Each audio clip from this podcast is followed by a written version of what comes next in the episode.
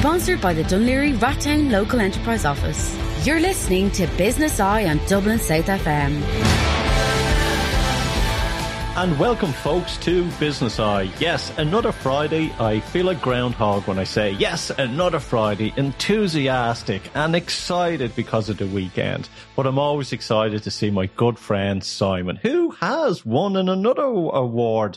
My God, Simon, you must be stacking those awards up. What is it? This? What's the award that you just won? Tell, tell I'm the losing audience. all my money. I'm paying for them, Joe. no, it's uh, it's uh, Thinkers 360 for entrepreneurship, which you know more than I do. I was going to ask you, you have the freedom of Wicklow yet? The freedom of Wicklow. Well, Simon, we, we, we, we can talk about the freedom of Wicklow. If you come down here, I'll give you a half a oak tree and I'll say you have the keys to the woods, the keys to the wood, which is quite funny actually because Simon, Tony Holohan, the man has got Yeah. the, the freedom of Dublin City. What do you think of that? Exactly. What's your thought? Well, it's interesting. Uh, the timing is interesting. In the same 24 hours that he bucks the trend of pretty much every EU country and says effectively that the population of Ireland can't be trusted with antigen tests. In other words, we're locked down. He gets the freedom of Dublin. That's just my opinion, Yes. by the way. yes, freedom, freedom for lockdown. That's it. That's his new slogan. You know, he can run the, he can run a sheep in in uh, in Stephen's Green now, but he can lock down them. But on a serious note, you know, we we know that with business travelers as well, you know, traveling backward forwards to England, and we know that the airlines as well have have just shot something out saying uh, be be very cautious that if uh, people are getting the vaccine, because we know thrombosis can be an issue with long haul flights. Um, but they're also just saying, look, because of this, that people have to be cautious.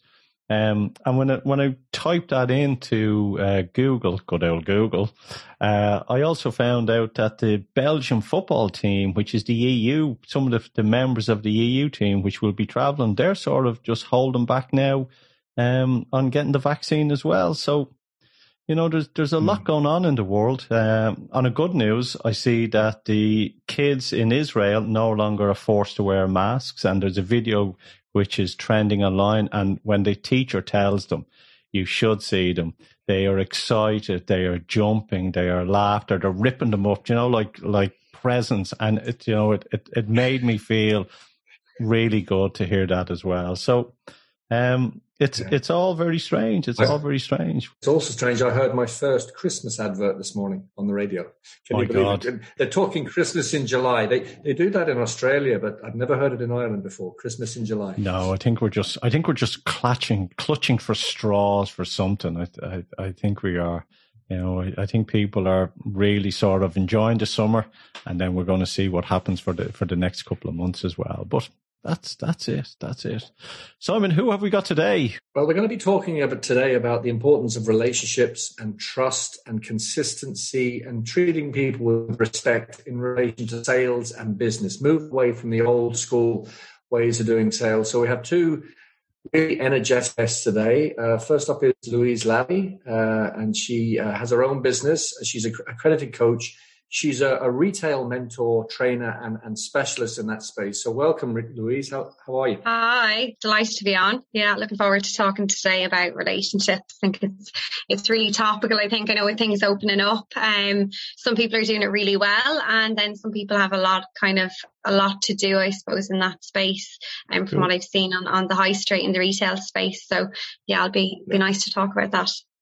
Cool. And then second, uh, and somebody I know very well, Breda McCaig. Breda is a transformation specialist. She's managing director, motivational speaker. She is co-founder of Lean in Ireland um, and an all-round amazing motivator, positive spirit, and just a great relationship builder. So welcome, Breda. Thank you very much, Simon and Joe.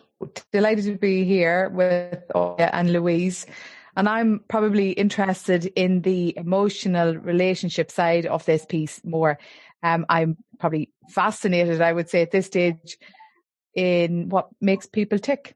So I'm all into the why we do what we do and how to get us to do what's good for us. Cool. It's it's interesting that you say you know what we do. I, I'll tell you a little story. Last week, my phone blew up. Basically, I downloaded the newest software on my phone and it blew up.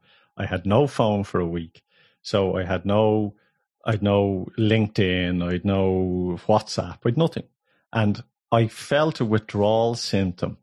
Um, and I was just picking up this block. It was basically a block of wood, right, or a block of metal. And I kept just picking it up and looking at it. I was having these withdrawals.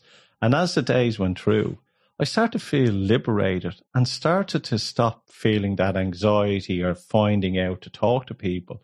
And I started just enjoying my kids more, believe it or not, sitting down with them and all. And and the reason I'm I'm, I'm bringing this up is that you know with sales and with us growing business, have we come too involved and too dependent on our technology to do business? Um, I'll open up to both of you. Breda, you can go first. Okay. I I would say first of all, how we deal with our phones and the relationship we have with technology is based on a lot of habits. I mean, when you practice something, your mind just runs on habits. And if it's used to going to that phone to see what's on that phone, not only do you not recognize that that's a pressure that's on you, but you do it without thinking. It's a default mechanism. And I suppose it's around understanding human behaviors is is where we need to get to so that we can then figure out how best to do that. Because your question is you know have we gone too far with technology? I think technology is massive. It has played a massive role in my life that's for sure. And i and i really do believe in technology for good because i think if you know how to use it it's like anything. You can really benefit from it but I'm not sure that everybody knows how to use it that well. I do think that, you know, in terms of retail, as Louise mentioned there, it's opening up again soon.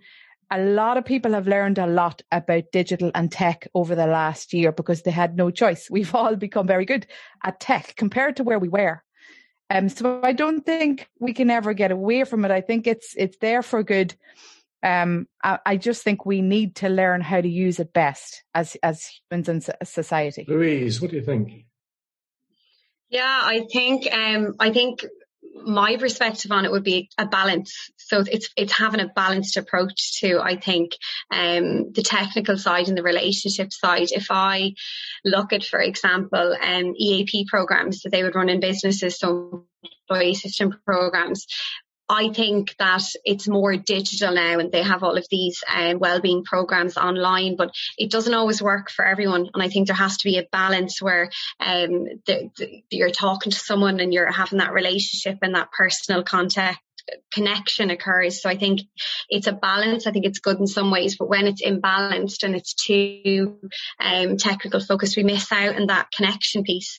And I think um, even talking to people that were um, doing interviews virtually, um, I had a client and she really struggled to put her personality across um, in a virtual setting.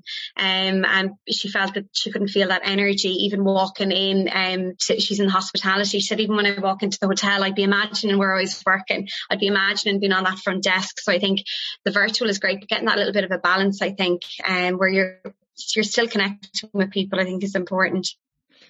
The one thing that I found, which was shocking, I couldn't even get into my bank. You know, there was stuff there that I mm. couldn't do. And it made me kind of take a step back and go, hang on, I've come to, too dependent on this piece of machinery. So now I've cleared everything and I'm only just on my PC is my apps and everything. But on my phone now, I'm I'm keeping it just for calls and and maybe messages and everything else will go off and just see I how that, that, goes. Yeah. I had that experience yesterday. I had to close a business account on one of the two big banks. I won't mention it, but you know it, Breda, and and online, and the online system said you can't do it online. You have to call us. I called them, and after an hour on that, they said you need to go into the bank because it's a business account. I went to the bank, and they said there's fees on this. You need to transfer money into it, close it. I did that. That was an hour there. And then today I've just got a text back saying you can't close the account because there's money in it. And but the other thing, the heartbreaking thing, when I was in the branch yesterday, there were we forget about those people who cannot handle technology. The people, you know, in the late seventies, mm. eighties, nineties, and there were a dear old couple in there, must have been in their eighties, and they looked terrified. And they went to a junior member of staff and said, "We can't get to our bank." And this junior member of staff was saying to them, you need to have the app. and they had no idea what an app was. I don't think they'd ever heard about it, right? And yes. and then and then and the woman said, "You need to use your mobile phone," and the, and the man said, "Can we use our online our, our landline phone to get in?" So what do we do to the 10, 20 percent of people that can't do this online? Well, Breda, what what, what do we we need to think about this stuff. Yeah. What, what do you think we do? I, I, think it's in every part of retail. So I think because of COVID, so many industries have have put such a focus on digital um, that they, they also need to keep in parallel that person to person service. Now, most of them do that, but you can see how the world is evolving and how it is becoming more digital um, processes are focused on digital, no matter what industry you're in. Um, there are always going to be vulnerable customers in every industry, and they do need to be accommodated. And to be fair, there is a lot of policy and guideline around that, and that does come from the likes of the central banks and so forth. So I do think it is accommodated. Um, the experience on the ground, I have elderly parents myself, so I know what this is like. I do all of their work for them online. Um, and it's it is by no means easy. I mean, you always have to provide alternative routes. I was looking at the vaccines when they started to roll out the registration process, and it, I was delighted to see that there was phone numbers there for elderly people who are are not only anxious about a vaccine, but now anxious about having to do this online thing that they don't understand. Um, and it's just not part of their culture or part of their day to day. And naturally, you know, it is scary. So I do think it's important that no matter what industry we're talking about, that we always maintain that sort of access route for those vulnerable customers because they'll always exist. My question leads up to this old school. And we talk about old school sales and we talk about the new way of doing things. So, what's the difference between old school and a new way of selling? Louise? Yeah, um, great question, by the way. Um, I think um, it's definitely evolved in the last 10 years. Um, you know, you you now have QR codes on shelves of products. So the customer scans that QR code and it'll lead them into how to apply the product or how to, to do the product or whatever. So I think it's, it's evolved massively, even from a um, footfall perspective in the business, you know, um, targeting people through Instagram, all of that social media piece. It's, it's evolved massively. I do think that, um, what, um, Breda touched on there that, you know, even though we have all of these amazing things in our business, we have to have people on the front line that's able to adapt to those people that are coming in and maybe they're not at that level of technology. So we, I've worked a business that have CRM and databases and like that, um, uh, an elderly lady came in and she didn't, she didn't have um, an email you know, so she couldn't sign up to that database. Um, but you know, one of the team on the floor was like, well, you know what, we're having a customer event in two weeks time. Do you want me to maybe call you? So there's ways that you can adapt. You can still have a really big business, but you can also have those guys, give them that autonomy on the floor and having them um, adapt to those people that don't have it. Um, so, so you can do a lot of that. I think, um, technology has been great from, from a retail perspective. We all know the omni-channel piece is huge at the moment. And even those click and collect orders, um, a lot of companies are doing ship from store and they're doing online orders. So it's it's supported businesses keeping going over the last year and a half. Um, but uh, and it's I'd say it's going to get even bigger now. You know, there's there is um virtual sales people now. You can go into businesses and you you could get a virtual reality person talking to you. I think it's fantastic in in a lot of ways. Um, and yeah, I think the customer experience will be one that will be a huge focus over the next year or two. So um, they're talking about having um, hiring an Instagrammer um, to be based in a store. So you come in and you have that Instagrammer and you're going to hire them part time. They're going to bring footfall into your business um, and all of these amazing things that are going to come out um, from creating that experience in your business. And that all comes back to that personalized approach. So you have those different customers coming in. You have a team that have the autonomy to be able to make those decisions um, and, and not relying on calling the manager. Well, let me just see if I can actually take your number or let me see what I can do because they have that ability to do that. Joe and I are always available for gigs, by the way. oh, always. Yeah, Reader. I think it's all about choice. So as we talk here, you know, we're talking about is it old school or the new way of doing it? And what's always been important is choice because what my lifestyle might really suit the digital way of interacting as a customer, but someone else's lifestyle really may not. So I think what's always going to be important in sales and in customer service and in providing services of any kind is choice and making sure that all of the channels that you offer your products on are, are all sort of provided for all of the different sectors and demographics. If if you were going to tell maybe an alien came down and you had to tell them how we connect with people most effectively in sales, what what, do we what do we need to do to really connect with people? Maybe I'll start with you, Louise. What what are the things we need to really do? Um, the focus shouldn't be on the KPIs. The focus is obviously that's a result, that's an output. Sometimes what happens is we focus on, um, okay, we want our average transaction, we want a certain amount of money coming in the till, or we want a certain amount of things being purchased. It, it should be around connecting and building a relationship and building a rapport with a person. So I'm going to get to know them and what are their needs, asking them really great questions. I'm not going to go in with a sale pitch. And that's what you find sometimes sometimes you might go into um, an electrical store and you could be looking at a really nice plasma TV and the person will come over and instinctively think that you want that TV because you're looking at it. And that's the mistake we make. So they'll go in and go, isn't it an amazing TV? Well, you know, there's an offer on today. I mightn't even want a TV. So instead of coming and going, hi, how are you getting on today? And really using that to build a rapport. So they're putting that main focus on getting to know you as an individual and getting to know what you're about, as opposed to you're standing in front of a product and I'm going to try and sell you the product. So we're building that relationship because nine times out of 10, they'll come in, they'll check it out they'll get to know you, but they're not always going to buy, but they'll come back again because they've built that little bit of a relationship with you. They'll come back and buy. So I think the relationship piece is, is really important. Cool. Breda, how, how would you describe how we should connect? Well, first of all, that alien, I'm going to send him to you, Simon, because you are the pro at connecting. if I look at your LinkedIn, um, I think it's all about needs, right? For me. And I was in sales years ago for many years. And, and there is where I started to realize, you know, the word sales sounds like you're going to influence someone to buy something that they don't really need. Whereas in fact, if you just turn this all on its head, it's all about empathy and trying to recognize what the, the needs are. Because every one of us have needs and we met, we need them met. I mean, I used to get phone calls from a garage last year when I wasn't looking at buying a car and I used to see them as a nuisance. Right. And we've all had messages, DMs, you get loads of links to stuff that you've no interest in.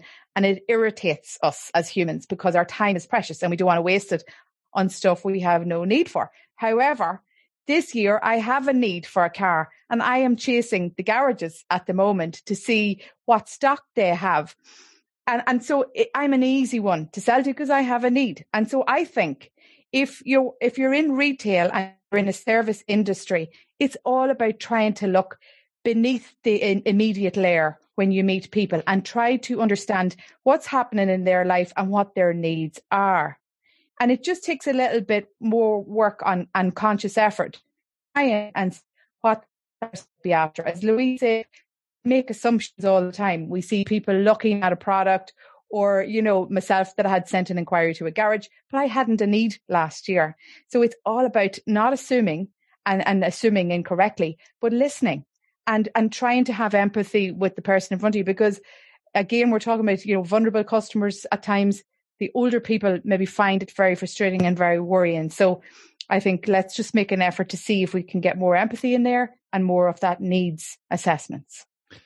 I totally agree. You know, there's, we've we've always said in sales, you know, it's empathy, not sympathy, and uh, you know, people can mix mm. them up. Um, and it's always, you know, empathy is is the key. And talking about the motor industry, and and when people would say interact with someone, you know, I tell a story that a, a guy goes into a showroom and he's looking at a sports car, and the sales guy says to him, do you want to take it for a test drive? And he goes, yeah. And he jumps in it and drives her around the block and they get out and your man goes, what do you think? He says, I love it, but I don't think it's what my mother would like. Sponsored by the Dún Laoghaire Rathdown Local Enterprise Office. You're listening to Business Eye on Dublin South FM. It's asking those questions. And I think it's relationship. I think we get, we're getting caught up in, in technology and we're getting caught up in AI, but there has to be that human connection and it builds back to trust. And one of the things that you always need to do is if you it's relationship building. You know, I was in the motor trade for maybe 20 odd years. And after I left the motor trade, I had people still calling me up, um, asking me could I source in for cars for them because, and I noticed in all industries and I, I'm, and because we're all in sales, we watch what other people do. So if I'm going into a shop to buy a pair of trousers or if I'm going in somewhere, and if the guy comes up and says, Can I help you? Or the girl comes up and says, Can I help you? And you go, No, I'm only looking. I watch to see what happens next. And most of them go, Okay, thanks. I'll be over here if you can help. Where the next thing should be, is there anything that you're looking for? But you know, is there anything you're particularly looking for? Maybe it could help you. That's pushing the not pushing, but it's it's starting to engage that curiosity and build that rapport, and then get that conversation going. So yeah what what what Simon will with with yourself in this what do you feel in conversation is a good you know segue or lead way when people are um, engaging with a salesperson? Well you, you, mentioned trust you know and i might flip it a bit because because I'm, I'm kind of interested in um, can, can we force trust right? Can we actually force trust? Are, are there methods to actually um, persuade somebody else to trust you, or does trust actually just need to take time? Um, I'm kind of answering you with a question because I don't, I've never actually heard that question asked.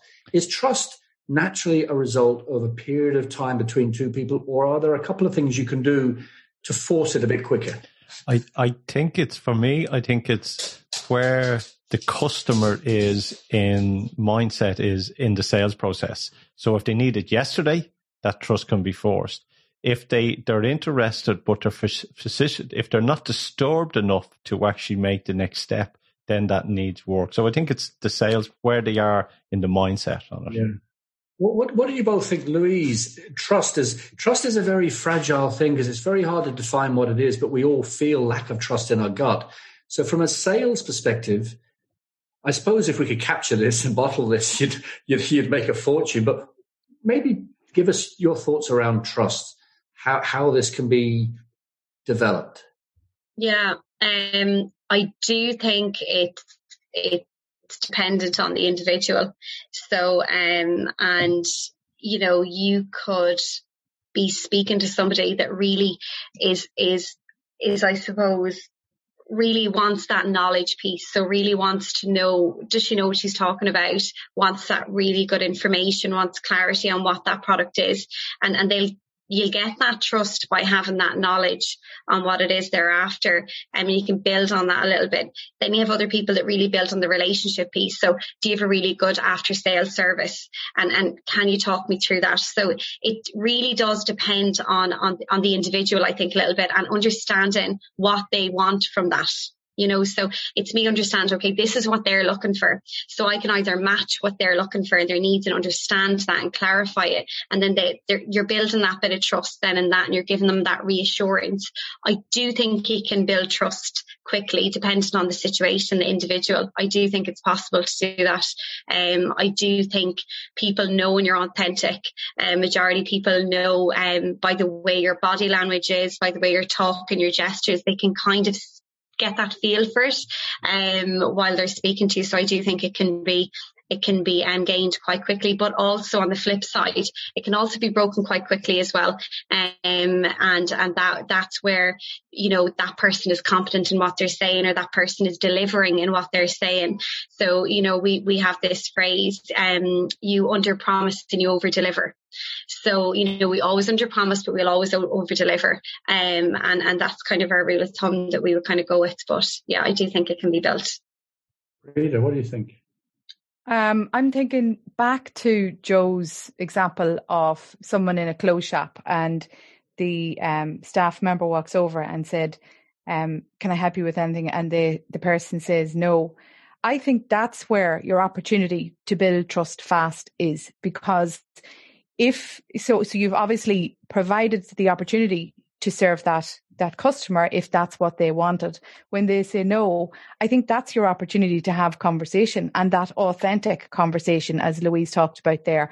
It's where you need the open questions, the likes of when someone has said, no, I'm fine here. I'm just having a look. That's when you should say things like, how are you getting on today? Weather's nice outside, something to start conversation so that that customer then sees this human in front of them that that is now of interest to them. And I think that's how you build relationships. That's certainly how I do it.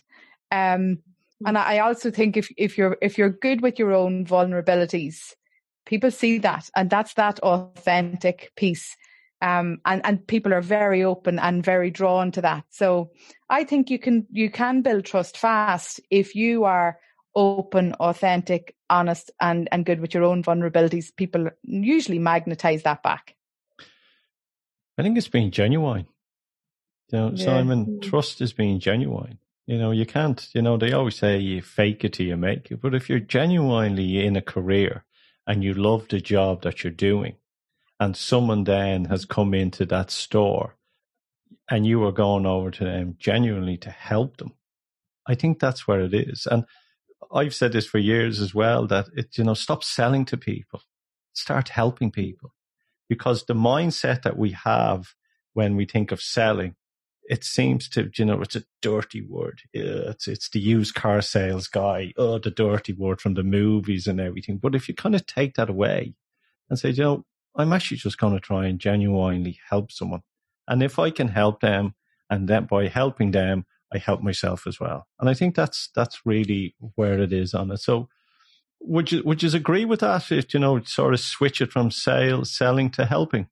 Yeah, I think um, I think there is a there is a kind of an image attached to that sales you know, their own benefit as opposed to, to benefiting the person. I think that's kind of what people imagine a little bit in their head. But I think that um, the really good people that are in that are genuinely the really good salespeople. When I think of anyone at the top of my head that I've had one of those wow moments with in, in a store or, you know, it could be in any, in any sort of, um, an area. I always think how they made me feel, um, and, and how they spoke to me and they, they were, they were, th- I was number one in their eyes for those couple of seconds or those couple of minutes.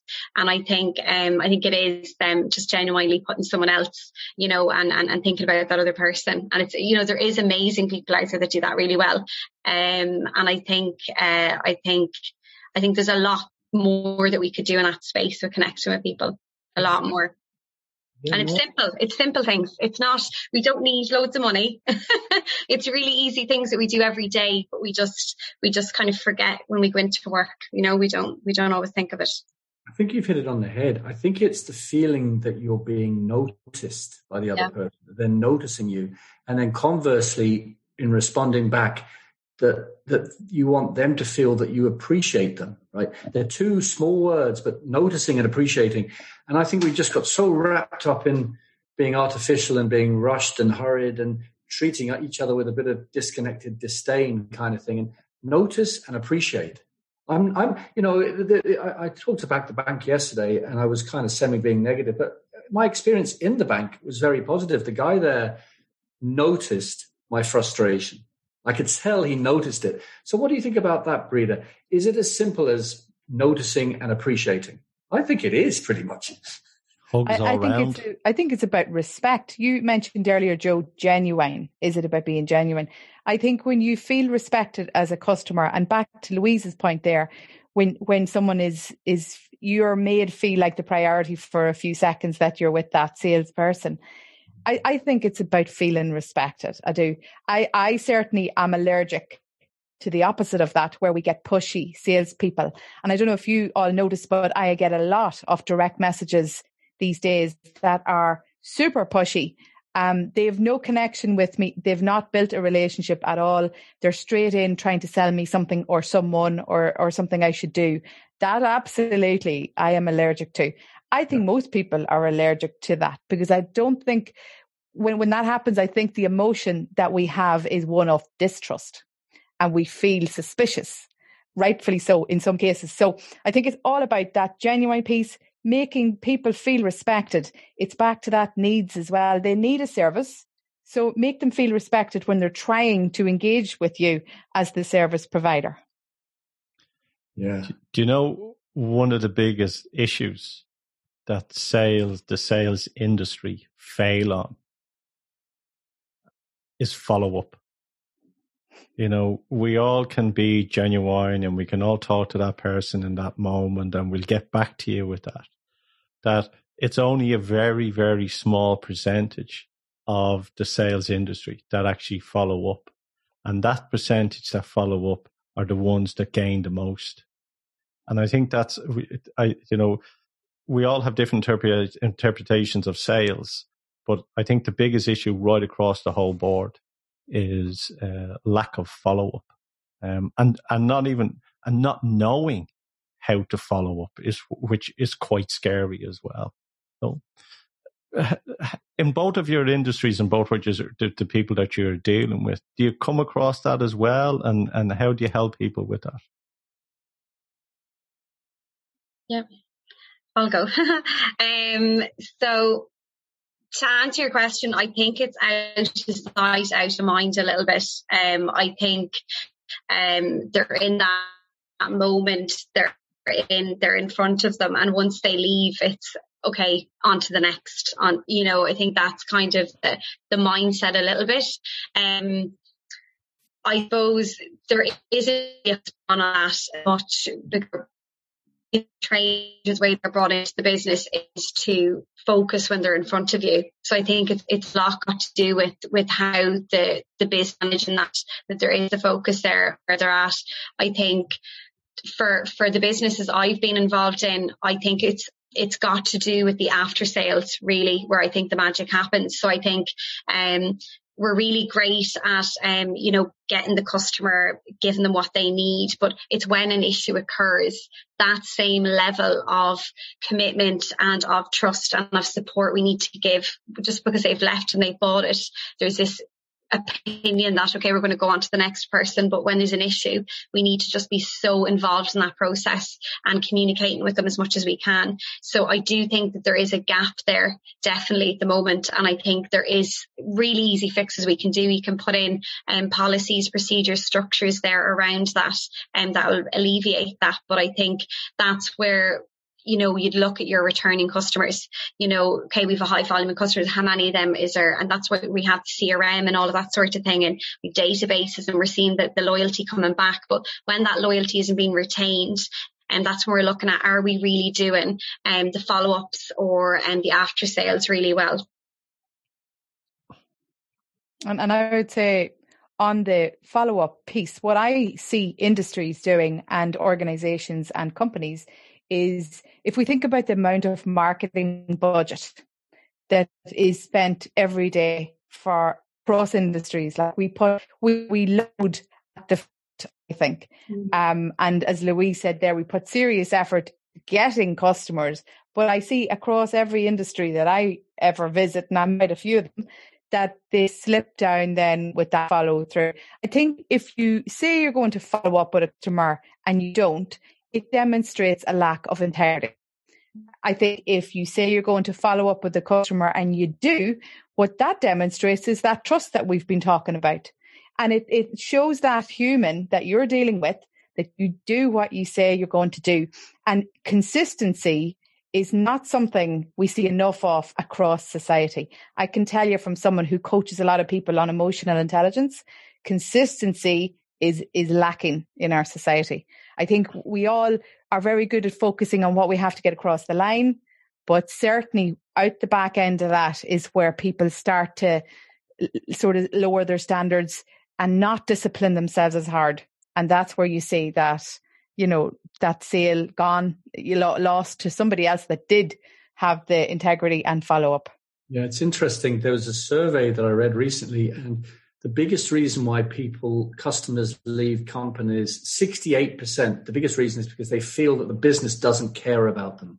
And I think that feeds to inconsistency. And, and there's another thing, I think Ted Rubin from the States, who talks about return on relationship, says that people buy from people and brands they trust. They trust people and brands they like, and they like people and brands they connect with. Trust and the customer care thing is critical. Mm. You know, I think one of the problems as well, uh, you know, it, within sales and follow up is that it's processes are put in place that are too complicated.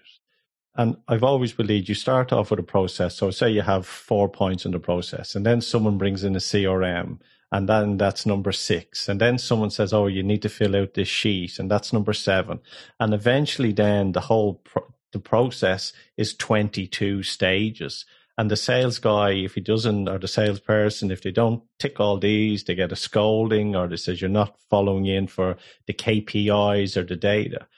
And I think companies need to sort of pull back, look at all these 22 points that they've developed, especially after lockdown, what they're doing, and say, how can we refine this to get everything, but bring it back down to, say, half the, the, the points on it? Because it's all about touch points. And the more that people do, the more that the salesperson loses interest because they become a paper pusher instead of doing what they want passionately to do, and that's speak to people and sell.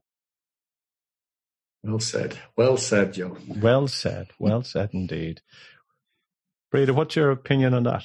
Uh, so, have, having been someone who many years ago was doing all those follow up calls, I know how disheartening it is when you're sitting ringing phone numbers for days and some don't answer and some do answer don't want to hear from you. Some, very few of them are the ones that go, Oh, I'm delighted you rang. I was hoping that you'd ring. Right. So I think people at the end of those, those phone lines and customer service lines have a serious job trying to keep themselves motivated. I think that's what happens. I don't think it's the sexy end of the business either. There's so much sort of spotlight put on the sales numbers across industries and very little kudos for all that hard work and that discipline that it takes at that follow up stage. I think that's why it's not as, I suppose it's, it's not as recognized that type of work. Whereas that's, it's hard work. It is hard graft. Yeah. As, as I say to people, if you, if you don't like cold calling or don't like making calls, you're in the wrong business. You know, it's, it's, uh, it, there's every business has a a shitty part to it. you know? You're allowed to say that, Joe. yeah, I am. I like yeah. this. but that's it, you know, and, and you, you, you take the good with the bad. And, uh, you know, why did I get into sales? Because I realized I could write my own paycheck at a very young age. I got into programming and I was doing programming and I realized I cannot be at a computer. This will drive me insane. And I knew it was sales, but I also re- realized you could write your own paycheck but with the good comes the bad on it as well. I just want to, we're, we're getting close to, to the end here. I want to ask both of you, how do you, how with the market and with, you know, Instagram and Facebook and, you know, everyone fighting for this space. So we're all fighting for this computer on the size of, of our palm of our hand. How are companies adapting competitively to get people into the business?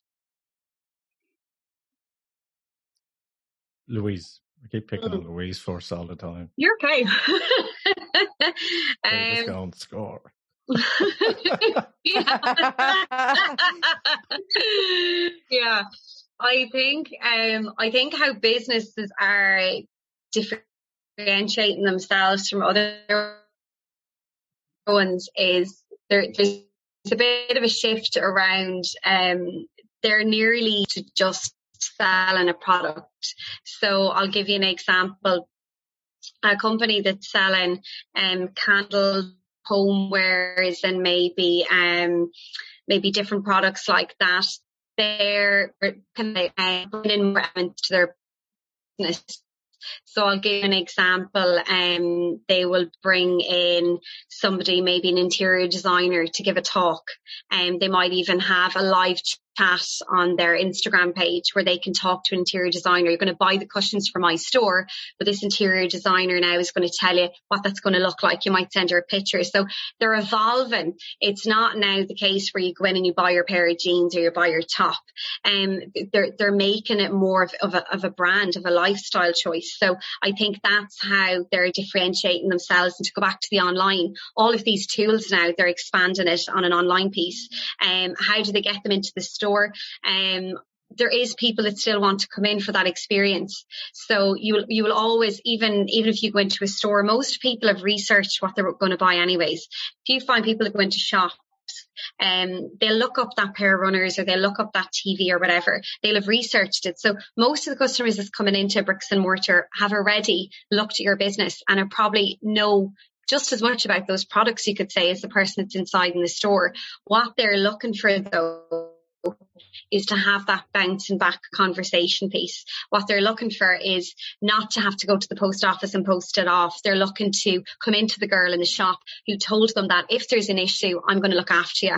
You're not going to be talking to a chatbot for about an hour and a half and um, trying to figure out how to fix the product. So I think that's where that kind of connection piece really helps. Um, but I think um, online and in store is it, it's a good marry. I think it's a good way of of reaching people that are at home. Even there's a great brand that does healthy recipes and meditations and yoga. Um, do they do they do classes? No, they they sell products, but they're telling us that these products form part of this brand piece because they want you to have a nice, um, you know, uh, mindfulness piece at home and use those products. So I think it's going to be more of a, a holistic look at a business and more of a lifestyle piece that they're going to be creating over the next while. Rita. Rita. Yeah, to, to add to that, so I've seen all of what Louise has mentioned there, and you can see that happening and companies starting to adapt to do more and more of that and bring in the variety into their profiles. What I've also noticed is company owners and company staff starting to probably care a bit more about themselves because you've got to remember we are all obsessed with humans. That's why we watch, you know, Gogglebox and Big Brother. We're fascinated with each other's lives. Um, and I see a lot of businesses with their MDs and some of their staff really starting to get quite personal and and and sharing their personal brand. I seen something on LinkedIn only this morning, which is around the same point. Elon Musk has 46 million followers on Tesla on on Twitter, sorry, but Tesla has only 10 million. And, and that there is the evidence that you need. I think it's the human touch that attracts you to a profile or attracts you to a post because digital space is of serious value at this point. It's so busy. Um, and Joe, I know you're off the phone these days, but the rest of us are still stuck in that digital pace. And I do think it's the human piece, it's the CEO or the MD or this, someone in the business sharing their personal sort of insights to their life is what attracts others. Yeah. Definitely. That's so true. I mean, when you think about like the US president, you know, we still talk about Barack Obama, and yet he was just a US president. There's been US presidents since, and we still talk about Apple as Steve Jobs. You know, he's yeah. been gone a few years. So it is the person, really, it's the person, you know. Yeah. Do you know what I hate? Phones. Bots. message bots. bots I, oh. I, I, I, you know, because yeah. every, every, do you know, every message bot leads you to Q and A. You know, so they're there. You go. So now, I just if I jump on something and it goes, "Hello," I says, "Are you a real person or a, blo- a bot?" And if it's a bot, I just there's no. I'm not going to waste any more of my energy. Um, I, I just I, I, just disengage with it, um, and I'll ping an email to the company or whatever because I think it's just taking up too much of my my time yeah. talking to an AI on it. So that's that's my pet hate. But everything else I love. I love. I love ice cream. I love the sun. I love. I love not having a phone. Yeah, it's great. It's great. What sort of what advice would you give? Give us. We've you've about say 30 seconds each. Um, what advice would you give to someone in sales or someone in a, in a, in a small business? Uh, Breda, we'll start with yourself. Yep. I would say their content, if we're talking about digital stuff here, because obviously we've covered the other pieces around keeping all of the channels accessible, but certainly with the digital content to keep it relatable.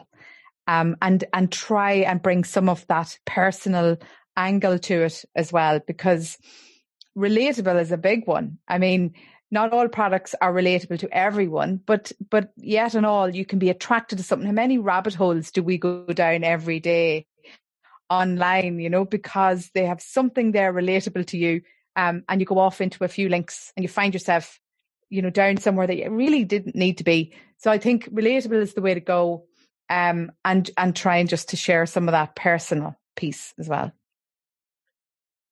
Louise, thirty seconds. Yeah. Um, so mine would be around um, I suppose engagement and engaging with those people, but understanding who your customers are and how you're engaging with them because we all have different businesses. Um, and it's, I think sometimes we don't know who that customer is coming in the store. So we all have our client base. I think it's understanding what that is and, um, engaging with them in the way that is. So if it's a relationship piece, if it's a digital piece, it's, it's getting the basics right, I think. And that's moving to connect with people, um, and, and building it. And if it's your local community or whatever it is, and get talk to people that are your neighbours on the high street, get talking to other people and engage with them. Don't sit in your four walls and expect the money to come in the till. Um, go out, engage with the, the local hotel groups, um, and there's so much you can do with, within within your local town and um, for those that are struggling because there is ones out there. So I would definitely say go out, talk to other people and support each other um, in, in that, in, in getting those sales in and helping each other. Buy local, buy local. I think that's the main yeah. thing at the moment. Definitely buy yeah. local. Yeah. Yeah. Uh, if so, Louise, if someone wants to find you, uh, where can they on LinkedIn and your website, please? Yeah, LinkedIn. Um, I'm Louise Lally, um, Training Academy. My website is just under construction at the moment, so I'll be I'll be up and running about two weeks, so they can reach out to me on LinkedIn. Sound.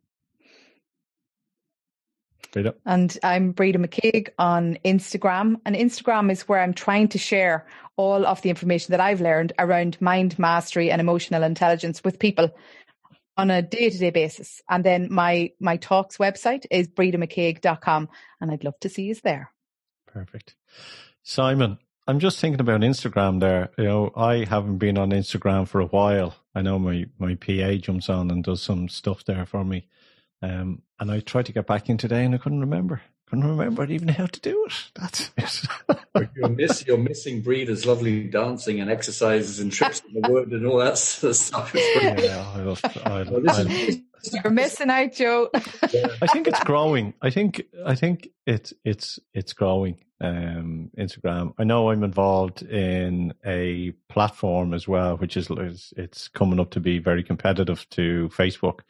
It's airfree.social um, and we're myself and the group are working on that now. We're we're, we're possibly going to change the name, but uh, we I think we've got about three and a half thousand people on board already. Um, and people and the reason why people are jumping to it because people are tired of the algorithms. They're tired of their friends not seeing their messages. They're tired because you know, something that was a platform for discussion has been taken over by advertisement. And I think a lot of people are tired of that. And that goes back to trust and discussions and conversations on it.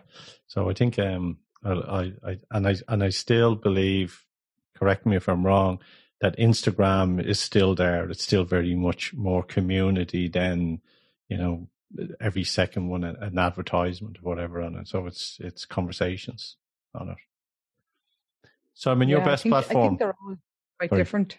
They're different. My, my uh, LinkedIn, linked, LinkedIn yeah. for me for business. I I I, I like Twitter because I I like to watch the gossip. but this is this has been a great chat for me. You know, I think what I take out of this chat is that before you sell, you need to have your product knowledge. You need to know what you're selling, and then you unleash active listening. You need to be adaptable, and you need to understand and demonstrate empathy. So there's, and in addition to that, you need to tell a story and you need to have a brand psychology. So there's, there's five or six pieces of the jigsaw, but you need to know the product first. That's the context. And on the human stuff, that's what sells. That's it. That's it. And folks, we're just going to take a quick break and we're going to come right back with our business showcase this week. Uh, if you do want to reach out to myself and Simon, remember businesseyeadvisory.com. Um, and you'll find myself and Simon there where we do masterminds and discussions with taught leaders, entrepreneurs, and business owners. So that's businesseyeadvisory.com. Sponsored by the Dún Laoghaire Rathdown Local Enterprise Office. You're listening to Business Eye on Dublin South FM. Yes, folks. And as we say, every week we showcase a business. Yay! And this is our first showcase uh, of the year. So we are delighted and we will be doing a showcase every week. So if you are interested in coming online, and for us to showcase, drop us, drop us an email here at Dublin South FM. Today we have Anne O'Flanagan from Red Squirrel. And after 20 years of a trainer for citizen information providers, decided to go out on her own. In 2019 March, she had enough. She says, I want to be that entrepreneur and go out. And then what happened? We had lockdown. So I admire anybody, anybody that actually took that challenge in 2019 and is still around today you know, a year and a half, two years on, actually, over two years. So, Anna, how are you? Welcome to Dublin South FM. Welcome to Business Eye. Hi, Joe. Great to be here. Tell me why. What was your decision to kind of go, you know, I'm going out my own? I woke up, you woke up one morning and went, I'm going out on my own. There we go. Yeah, well, I guess um, I've always had that entrepreneurial spirit. I had a business in my 20s. My dad was an entrepreneur. Um, but the public sector served me very well as well. I worked in Citizens Information Board in training and facilitation and uh, service delivery for a number of years. But then I did a course in UCD um, with the Innovation Academy. And on the first day of that course, we were asked a question and the facilitator paused after the question. And really in that 20 seconds of pause, I came up with a new business. And that was essentially the question was, what brings you joy? That was the question. And it really just gave me pause for thought and thinking, okay, I really enjoy my job right now. You know, I love training facilitation, but what really, really brings me joy is bringing people together, together and doing treasure hunts. And not for children necessarily, uh, although I always ran them for friends and family with kids and stuff around. But it was really about that experience of bringing people together for a fun time, um, but in a kind of an organized way. I think that's back to my English roots is that we love organized fun. Um, so that's really what it was. That first day in, in college in UCD in the Innovation Academy, um, it was a course on creativity um, and leadership, and I just thought that's what I want to do that's what I want to do. I want to I want to do treasure hunts for a living. Perfect. That you know, I, I always say that over the last couple of years as well. You know, we forgot to laugh. You know, all that's going on, people need to laugh and have fun. We've been sort of p- pigeonholed into these boxes where we need to be serious and we need to, yes. you know, we need to wear a shirt and tie and we need to be speak and do uh, in a certain manner. And this kind of, you know, I, I yes. believe Red Squirrel and what are doing brings out the child in people as well. It really does, you know, and I agree with you about the pigeonholing and the that need to feel if you're going to be taken seriously in business, you have to be serious. And actually, to me, in the order to get the best out of people, you have to have fun. You have to have fun experiences and be childlike in your work. And it's something that I always did in my other work anyway, was to bring kind of fun to meetings or bring, you know, while also getting the work done. You actually get more out of people. Um, when they enjoy each other's company and, you know, enjoy laughs together. Definitely. It's it's a great question. What brings me joy? That is, you know, and that is a that is a showstopper. You know, when you ask people was. that, they kind of go, "What brings me joy?" Now, I yeah. I had a brother, God rest his soul, when he he was asked what job would he like, and he said, uh, "Whiskey taster." okay, okay, yeah, yeah, yeah. I remember saying the same about it sweets. yeah. yeah, and it's true. It. You know, you've got to do what you love. You know, um, and that's that's the other thing that kind of motivated me was, you know, I love giving something back.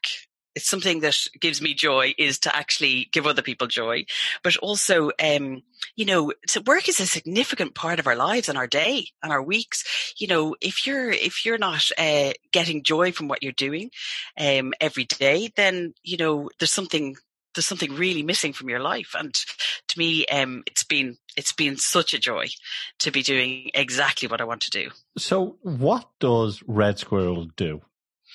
Okay, so we design and deliver bespoke team building experiences. So Treasure Hunt is part of that, but obviously there's been a bit of pivoting, just a little bit in the last uh, year or so. So um, I mainly run treasure hunts in Kilruddery House and in Malahide Castle, outdoors in nature, and they're very quirky and different they're not just your standard kind of one clue to the next. There's, you know, stealth missions and um, sabotaging other teams and coming together and bringing, um, you know, uh, leprechauns jumping out of bushes and giving people puzzles and riddles to figure out and, you know, all sorts of stuff like that.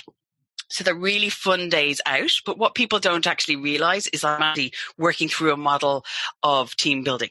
So I'm looking at trust and accountability and, um, you know, how we work together and how, how the team kind of bonds. So all of that stuff is done just through a fun activity.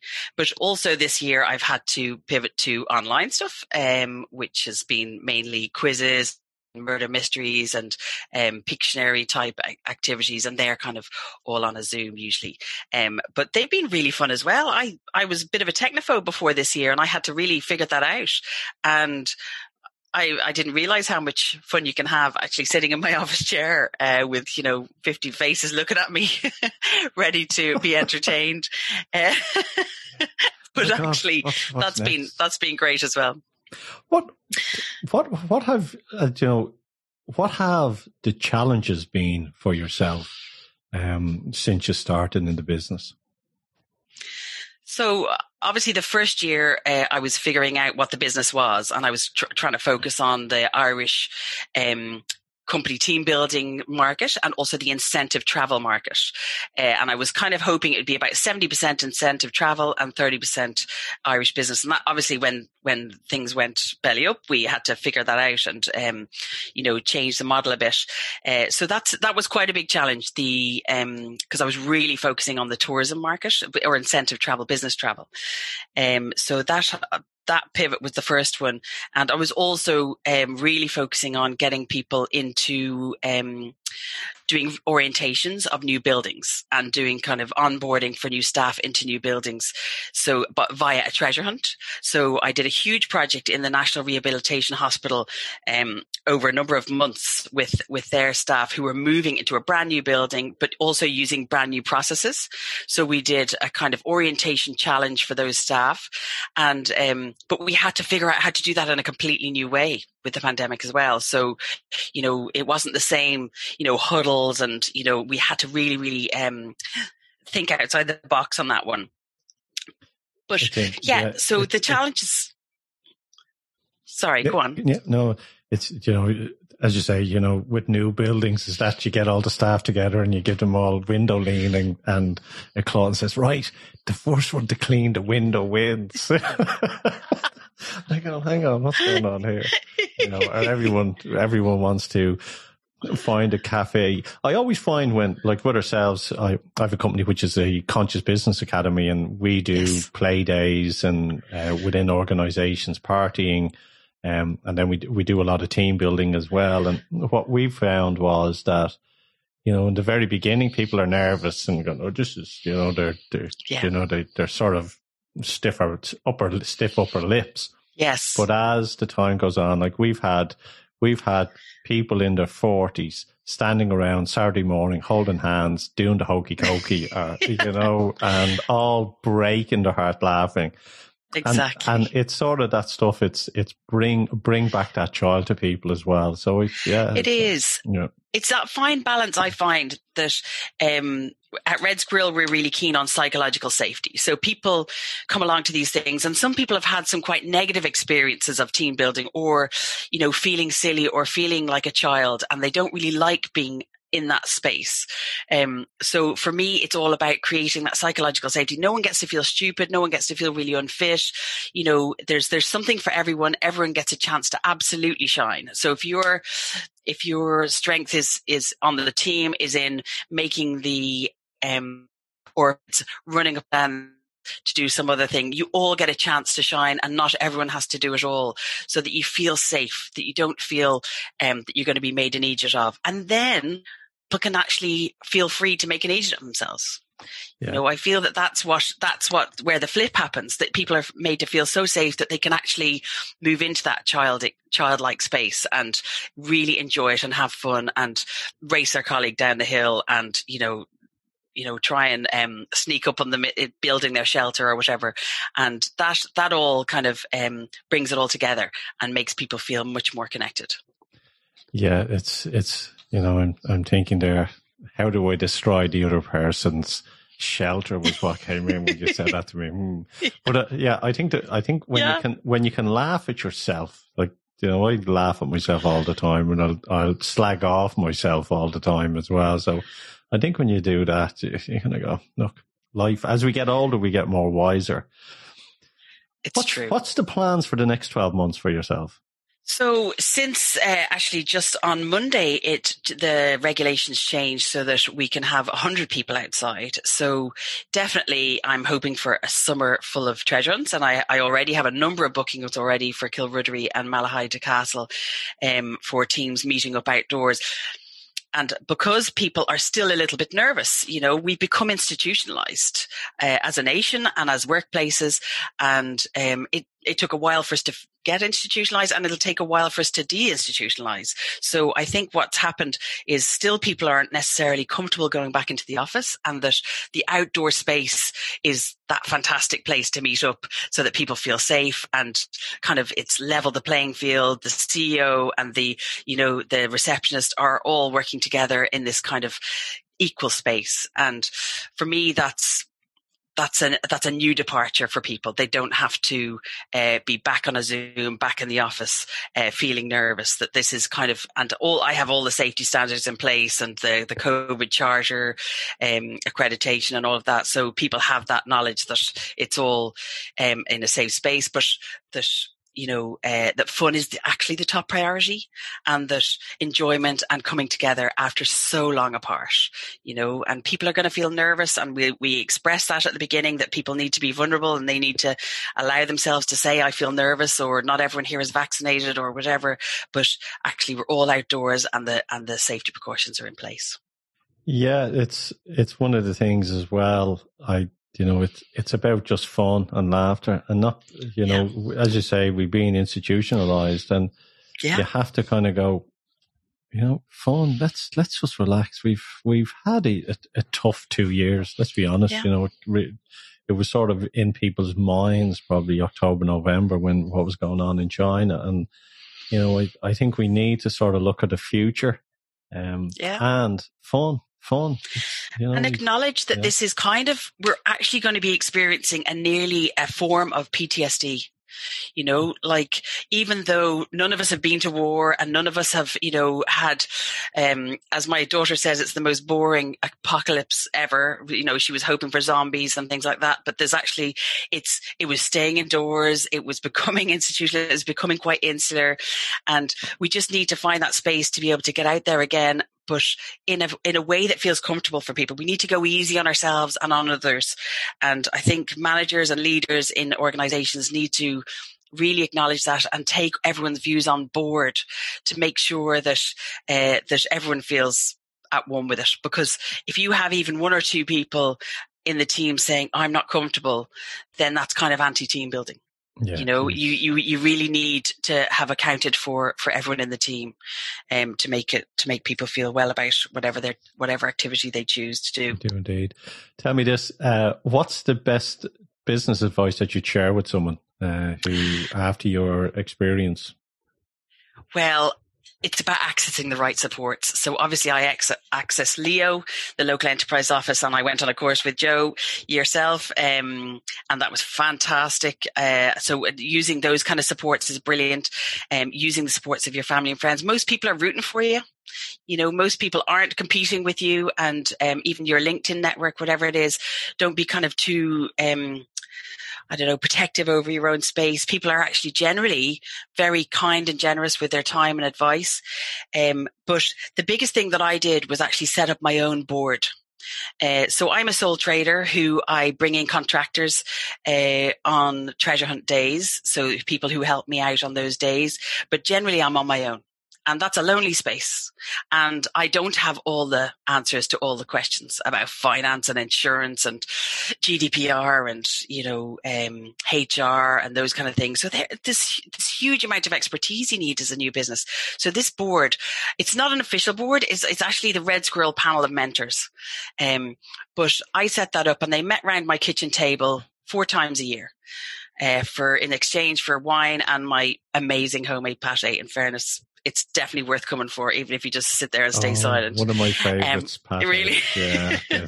I don't drink, but I'll I'll Right. eat a pate. Yeah. The, the pate is, yeah, it's, it's something else I have to say. But anyway, they, they came around my kitchen table. We had agendas, we had minutes, we had terms of reference. It was quite official, but it was also very relaxed. And every month, um, I'd be in contact with my panel or my board and asking them questions and they were so brilliant with advice and support. And if I hadn't have had them, I would have really, I think, struggled, um, in business, especially during this last year as well, you know, um, with the figuring out what I, what I'm going to be doing next and how, how I'm going to pivot to the next challenge. Um, but that board was a brilliant, um, uh, piece of advice actually that I got myself to set up. So it's it's ask for help. That's the most important thing. ask Um, ask for help. And also I, i'm someone who's quite good at asking for help. So i you know be looking for advice and but also to know then when you are actually the expert. Because sometimes you can get all the help and all the opinions and everyone around you is giving you different pieces of advice. And actually sometimes you are the best placed person to figure this one out because you know the business you know where you're at. And after a certain amount of time you you're the one who has to make the call and live with it. Um, oh, That's sorry, that's the next thing is is not to be afraid of failure. I'm really really brilliant at failing, Yeah. really good at that, and picking myself up after it and learning from it. I think one of the things that I always say to people, if you do want to grow your business, you know, and, and especially as you said there, um, you know, we are on our own a lot of the time in our little pods. You know, reach your hand out and ask for help. And people love to help. People love to help. And, and that's one of the things. They absolutely do. Anna, if someone wants to reach out to yourselves, uh, check out your website, uh, give us the web address there and people can It's- have a view. Sure, it's www.redsquirrel. That's two R's and one L in squirrel. Lots of people spell that wrong. .ie. So it's redsquirrel.ie and you can also get me at anna at redsquirrel.ie and on LinkedIn, Facebook and Instagram. Brilliant. Anna, thanks for coming on to Business Eye here at Dublin South FM. And yes, folks, uh, if you want your business, uh, if you want your business showcased, if you want to come on and tell us all the wonderful things like Anna has told us about her business, please drop us a line. We'd be delighted to showcase your business.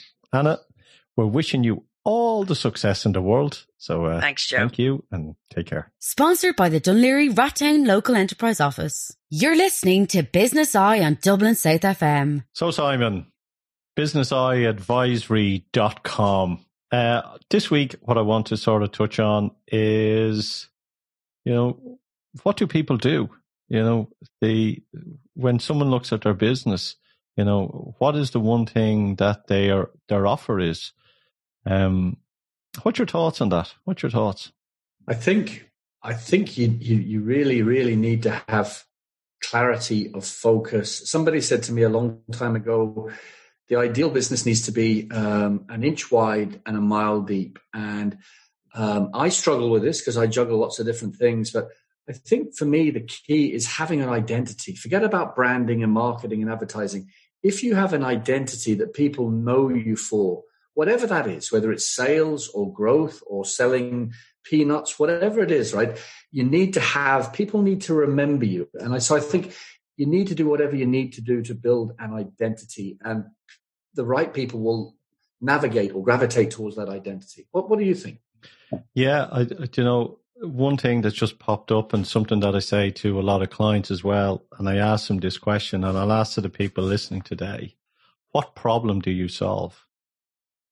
And that's it. You know, if you can have clarity and understand the problem that you solve, because all your clients, all your customers out there have a problem and they're looking for someone to solve it. And if you can solve that problem, if you know what that problem is and you can solve it, I think then you have a business.